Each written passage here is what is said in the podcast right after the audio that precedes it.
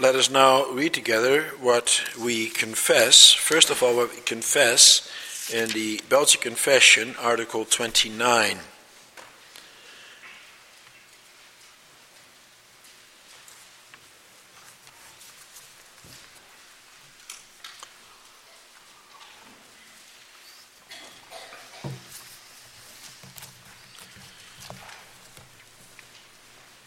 Marks of the true and the false church is the heading. We believe that we ought to discern diligently and very carefully from the Word of God what is the true church. For all sects which are in the world today claim for themselves the name of church. We are not speaking here of the hypocrites who are mixed in the church along with the good and yet are not part of the church, although they are outwardly in it. We are speaking of the body and the communion of the true church, which must be distinguished from all the sects that call themselves the church. The true church is to be recognized by the following marks it practices the pure preaching of the gospel, it maintains the pure administration of the sacraments as Christ instituted them, it exercises church discipline for correcting and punishing sins. In short, it governs itself according to the pure word of God, rejecting all things contrary to it, and regarding Jesus Christ as the only head. Hereby the true church can certainly be known, and no one has the right to separate from it. Those who are of the church may be recognized by the marks of Christians. They believe in Jesus Christ, the only Savior, flee from sin and pursue righteousness. Love the true God and their neighbor without turning to the right or left, and crucify their flesh and its works. Although great weakness remains in them, they fight against it by the Spirit all the days of their life. They appeal constantly to the blood, suffering, death, and obedience of Jesus Christ, in whom they have forgiveness of their sins through faith in Him. The false church assigns more authority to itself and its ordinances than to the Word of God. It does not want to submit itself to the yoke of Christ. It does not administer the sacraments as Christ commanded in His Word, but adds to them and subtracts from them as it pleases. It bases itself more on men than on Jesus Christ.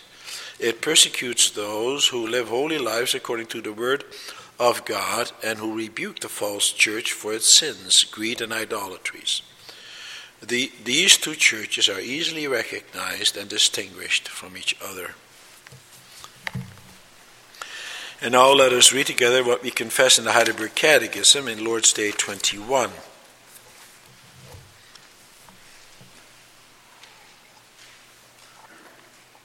What do you believe concerning the Holy Catholic Christian Church? I believe that the Son of God, out of the whole human race, from the beginning of the world to its end, gathers, defends, and preserves for himself, and by his Spirit and Word, in the unity of the true faith, a church chosen to everlasting life. And I believe that I am, and forever shall remain, a living member of it. What do you understand by the communion of saints? First, that believers, all and every one, as members of char- as members of Christ, have communion with Him and share in all His treasures and gifts. Second, that everyone is duty bound to use his gifts readily and cheerfully for the benefit and well being of the other members. What do you believe concerning the forgiveness of sins? I believe that God, because of Christ's satisfaction, will no more remember my sins nor my sinful nature against which I have to struggle all my life, but will graciously grant me the righteousness of Christ, that I may never come into condemnation. After the sermon, we will sing from hymn 38 to stanzas 1, 2, 3, and 4.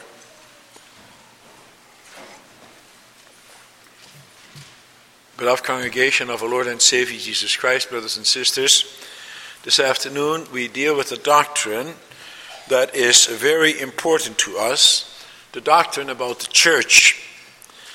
Most of us cannot imagine our lives without the church. The church is an integral part of our lives.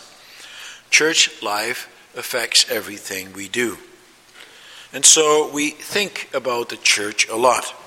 We think about our place in it and the place of others in it. We also talk a lot about the church.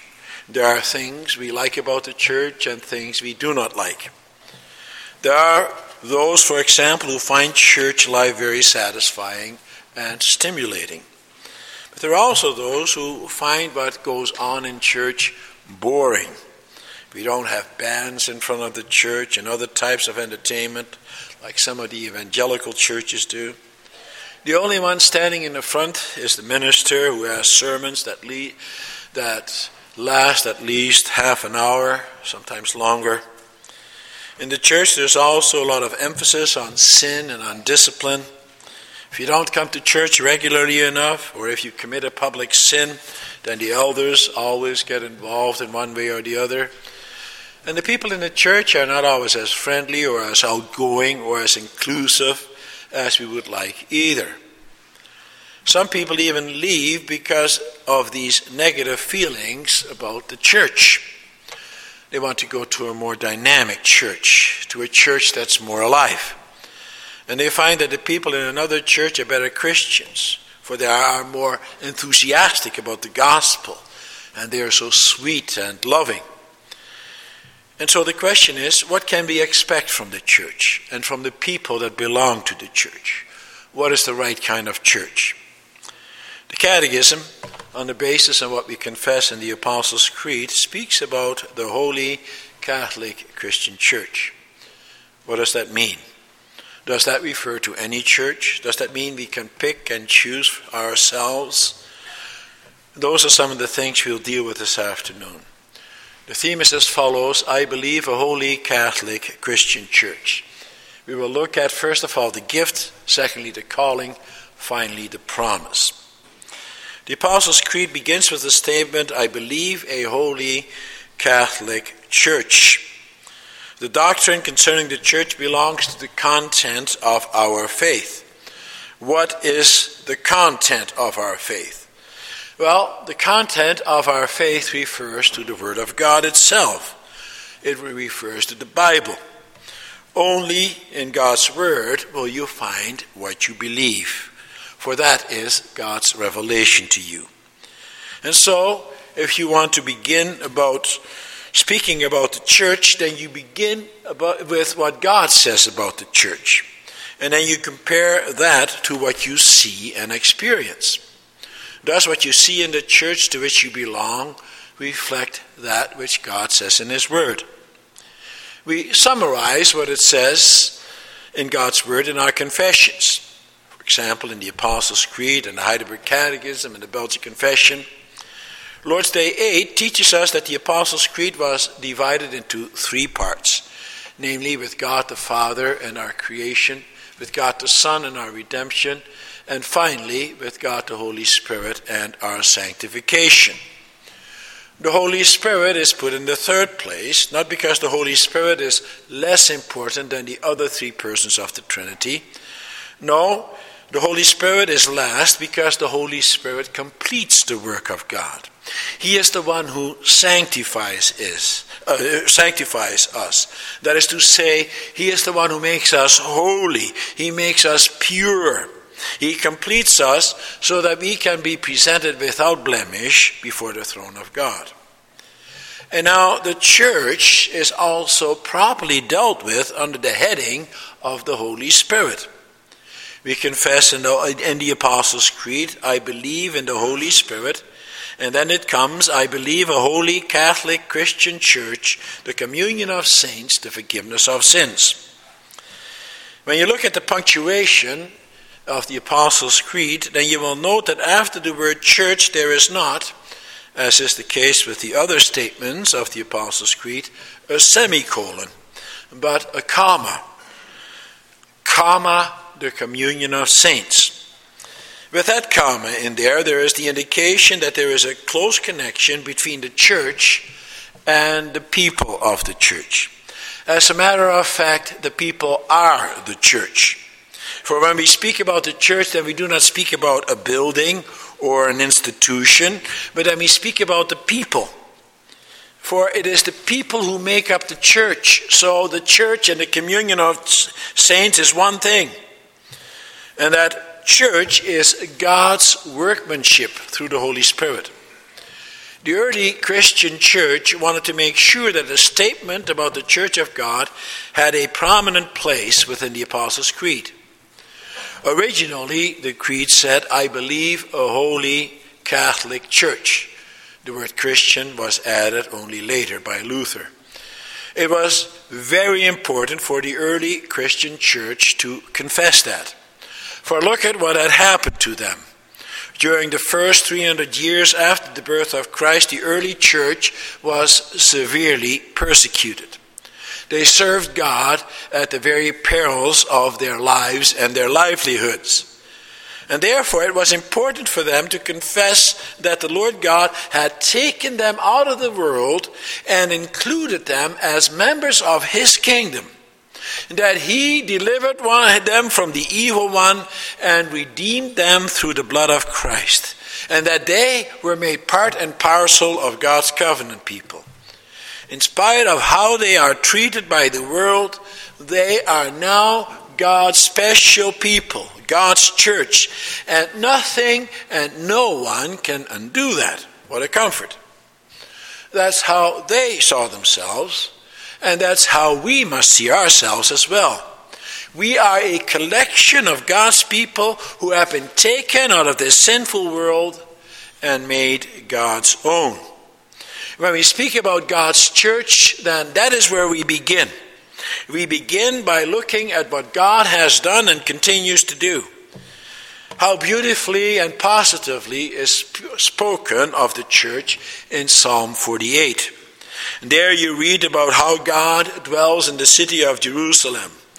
The people of Jerusalem are God's people. It is the city of the great king.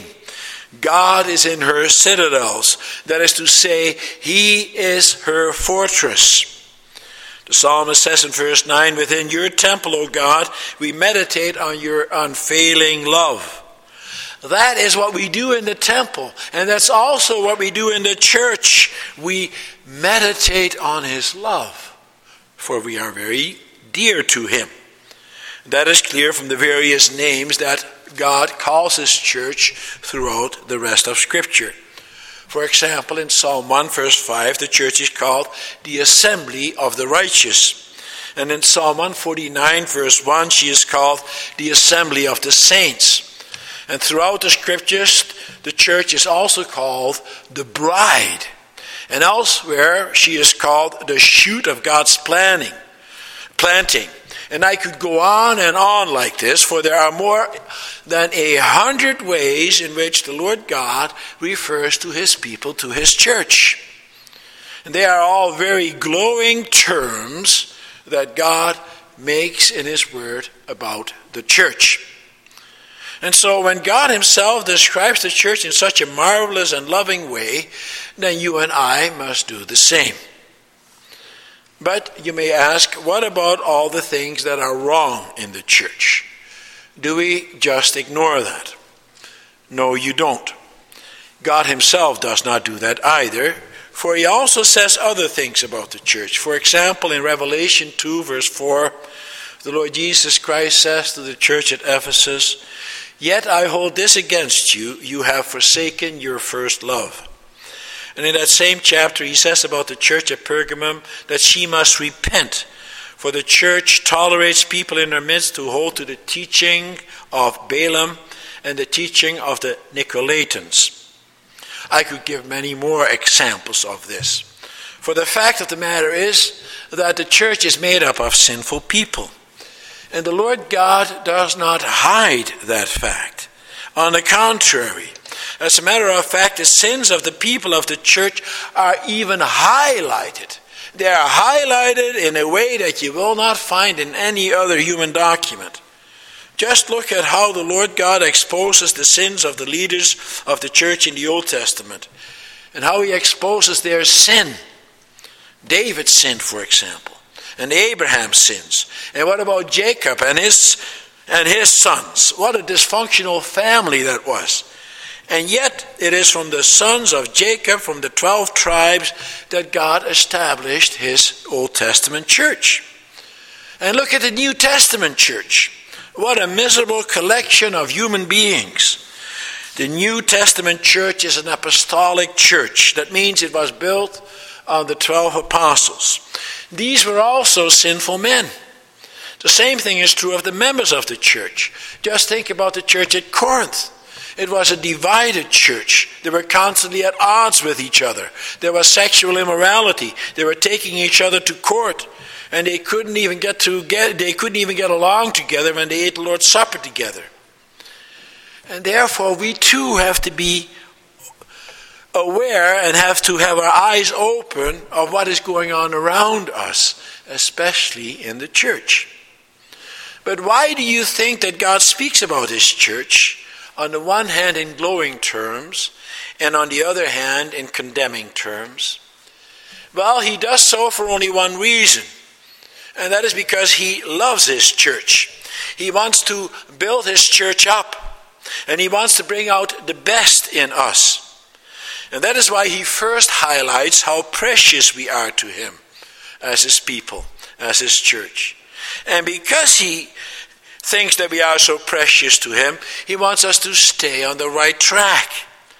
He warns us like a mother of a child who is in dangerous territory. And as we also saw this morning, He does that, therefore, out of love. And you see, that is also where our starting point should be. When we think about and speak about the church, then we too have to do that in love. Not because we are irritated, not because we stand in judgment about others, but because we want the best for God's people. But you may say, I still have certain difficulties with that. For in this church there are those who receive the sign and the seal of God uh, at, at, the time of their baptism and who make profession of faith, and yet who conduct themselves in just as bad a way and sometimes in even a worse way than unbelievers. Doesn't that mean anything? Are we just supposed to overlook that? No, we are not. What then should we do? Well, you have to begin always with yourself. Often, those who are dissatisfied with the church are those who do nothing but point fingers at others. They don't look at themselves. They are not humble, but arrogant. They look at other people and they are led by their emotions. And when the people disappoint them, no matter what church they find them in, they turn on them and they condemn them. And so people like that, they go from one church to another. They're always looking at other people and they're always wagging their fingers, but they don't look at themselves. But that's where you and I have to begin. You begin by looking at yourself to see whether or not you measure up to the standards that you set for others. And that will keep you quite busy. For note well that the Catechism speaks about living members. It says that those who belong to the church are living members of it. It doesn't speak about dead members. That brings us to the second point, dealing with our calling. Who are living members? And how do you become one? The Catechism states that the Son of God gathers, defends, and preserves for himself a church, and that he does that by his word and spirit. Those are the means that he uses, the instruments that he uses. Without God's word, there would be no church. And that is why God's Word is central in our worship service. And that is why we don't have a band in the front of the church here. A true believer does not look at created things, at external things, but he looks at the Word of God and wants to be guided by that. For only God's Word can make you a new creature. And it is the Word of God that makes us believers together, that makes us a church. And that's the way it was from the beginning. God spoke to Adam and Eve after the fall into sin, and he told them about the promise of a Redeemer who would defeat Satan. And because of God's word to them, they worshipped him. They sacrificed to him and called upon his name. And when they and their believing children gathered together, then there you found God's church. And God spoke to Noah and his family, and to Abraham and his offspring. And he did that throughout the Old Testament period. The church is created through his word. That is true of the Old Testament and of the New. The Word came down to earth in the flesh the Son of God Himself. The Son of God spoke and gathered around Him the disciples. They believed. And again, there you have the church of God. And the disciples also went out and they brought the message of God wherever God's word took root in the hearts of the believers. There, God's church came about. Those who heard the message gathered together to hear more and to be taught and to be reminded of God's greatness and of God's great love for them. The same thing is true today. This church here in Edmonton was also created by the Word of God, and that continues to be the case. For that reason, it is so important that God's Word is also proclaimed here from this pulpit every Sunday. God's word must work in you to make you a living member of His church and therefore also of Christ. It is through the word that you are told about your redemption through the blood of the Lord Jesus Christ, and that you are told about the forgiveness of sins. It is through the word that you are told how to live and to show yourself to be a child of God. God's word encourages you, confronts you, comforts you, and also warns you and exhorts you. In Article 29 of the Belgian Confession, the three marks of the church are mentioned. The church of God is very easily recognized. The marks of the true church are the pure preaching, the pure administration of the sacraments, and the exercise of discipline. Especially that last is something that should have our attention and we will deal with that when we come to Lord's Day 31. For can you imagine the word without discipline? Can you imagine in your own home if a parent only said that you couldn't do certain things, but they wouldn't follow it up if you disobeyed them anyway? Well, the same thing is true with the word of God. The word of God has consequences, and therefore it is tied to the discipline. But in reality, you can indeed reduce it to one element only, just as the Belgian Confession does. It is God's Word ultimately that is central. For it is God's Word that tells you how to exercise discipline and how to administer the sacraments. Now, then, it is here in this church where you will find the pure preaching and also the other two marks of the church. That doesn't mean that the preaching is done without flaws. On the contrary, as you well know, it is done with much weakness. It is done with much trembling before the throne of God, knowing the weaknesses and the limitations of him who has to prepare it and to bring it. But every effort is made to make sure that it is done in faithfulness to God and His Word. And that is why the elders are there. And that is why the church itself is there, to ensure that the preaching is done faithfully in accordance with God's word. For that word must work in your hearts and continue to make a living member of Christ. You may not be a dead member of this church. You must be a good example. You must be a good example to your children what it means to be a living member. For you see, when you leave this building, God's word should have worked in your hearts and make you into a different person from when you entered an hour earlier. It cannot be so that when you leave here, that then you are the same person as when you entered. God's word always affects you. God's word always comes to you with his promises and with his demands. God's word grafts you into the vine. It feeds you and it refreshes you. God's word gives you the spiritual nourishment that you need week in, week out. God's word washes you, as it says in John 15. It makes you clean from your pollution because of your sins, and it makes you a saved person.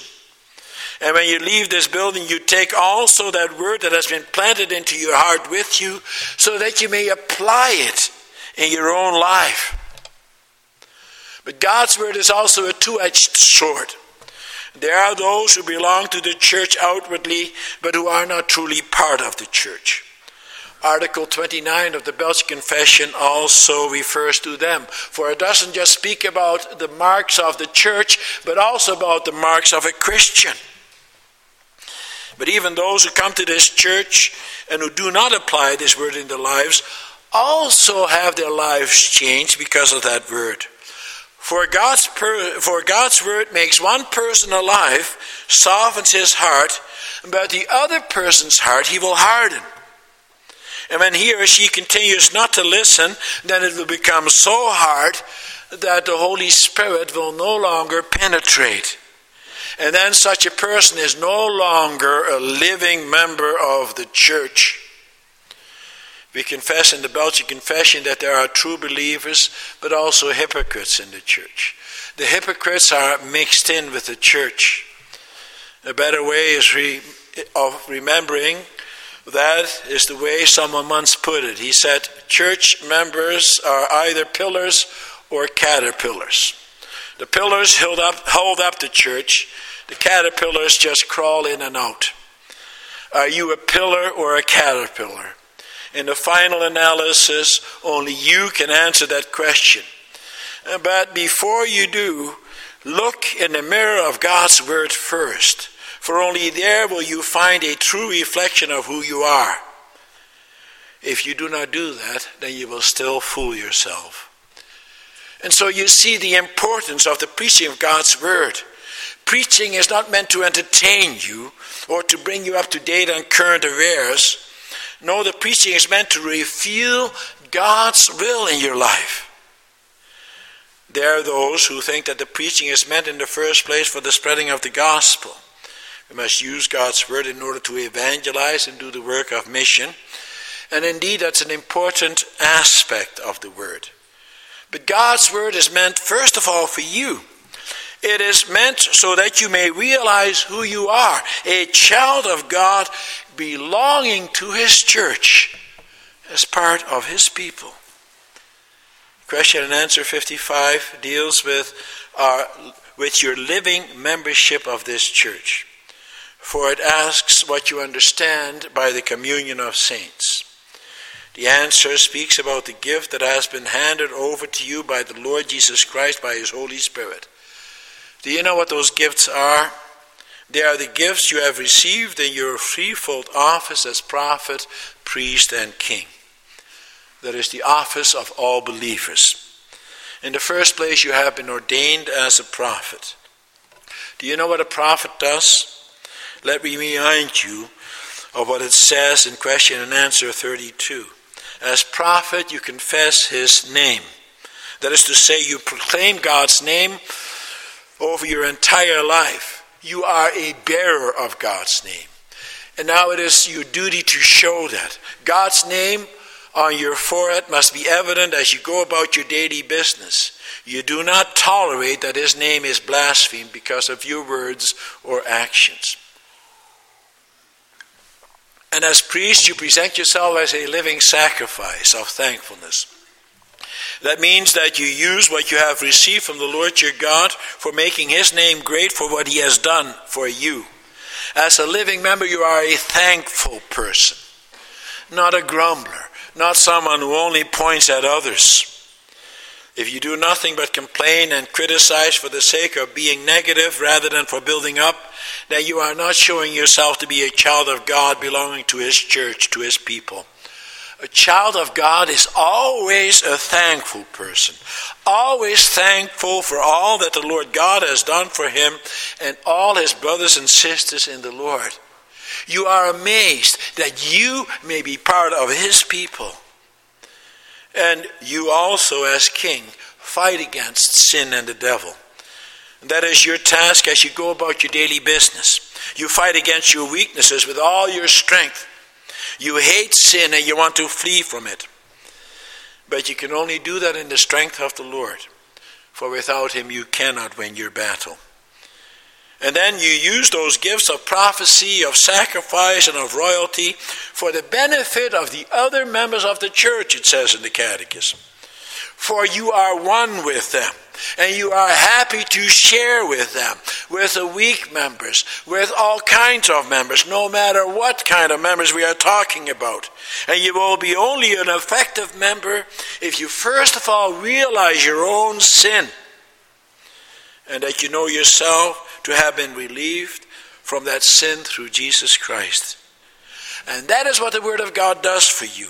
It cleanses you from your sin and equips you to lead others to God. God's Word makes you one with them. And if that is how you are a living member of God's church, then the Lord also makes His promises. We come to the third and final point.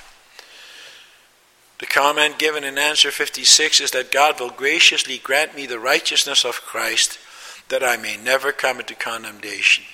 Condemnation.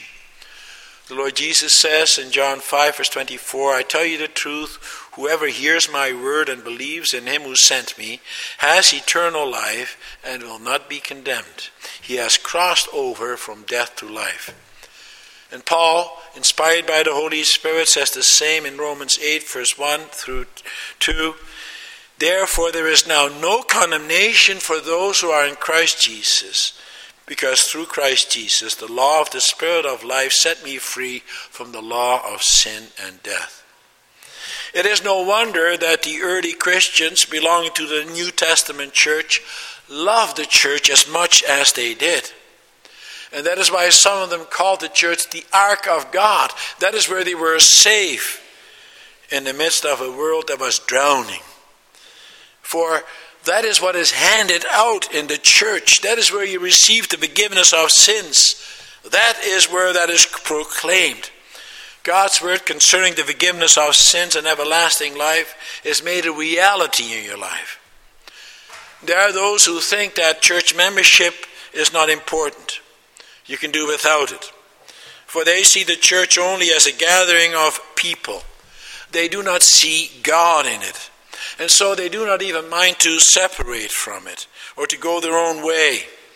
The Belgic Confession strongly warns against such thinking by stating that no one has the right to separate from it. Article 28 makes a similar statement. It says, All therefore draw away from the church or fail to join it act contrary to the ordinance of God. And that same article even puts it stronger. It says further, there is no salvation outside of it. There is no salvation outside of the church of God. For God is not a God without his people. And you may say, well, what church are we talking about here? A Baptist, a Baptist church, an Alliance church, a Pentecostal church, a Roman Catholic church? Well, we are speaking here about the church that bears the three marks. We are speaking about the church that is faithful to God's word. His promises are proclaimed and handed out there alone. And it is your duty to belong to that church. If someone were to ask you to what church you belong, what would you say? then you would say, I belong to the Emmanuel Canadian Reformed Church in Edmonton. And why would you say that? Because that's where your membership is. That's where you have submitted yourself to the instruction and discipline of the church. And you believe that that church is a true church of God. If you did not think so, then you should not belong to this church either. Does that mean then that God does not gather his people from other churches? Oh, yes, he does. But that's God's business. He can raise up for himself a people from the rocks and from the dust of the earth. But the point is that we must listen to him and obey his commandments. We have to look at our responsibilities. And God calls us to gather there where the marks of the true church are found. And that is where his promises are proclaimed in all their fullness. That is where God's word is central. The promises given to the church is that the Lord God, because of Christ's satisfaction, will no more remember the sins of the living members, nor their sinful nature against which they have to struggle all their lives. What wonderful promises, brothers and sisters, boys and girls. Clearly, those promises are given not to perfect people, those promises are given to sinners. And this church is full of sinners. And individually and together we fight against our sins every day of our lives. That is the nature of the church. It is a militant church. In other words, it fights constantly against weaknesses and shortcomings. Not just our own, but also the other members. Together we look forward to that last day when the bride of Christ, the church, is presented without blemish before the throne of God. And then we will be able to sing together in unity forever and ever and praise God's name, what He has done for His church, His people. How great it is to belong to His church. Amen.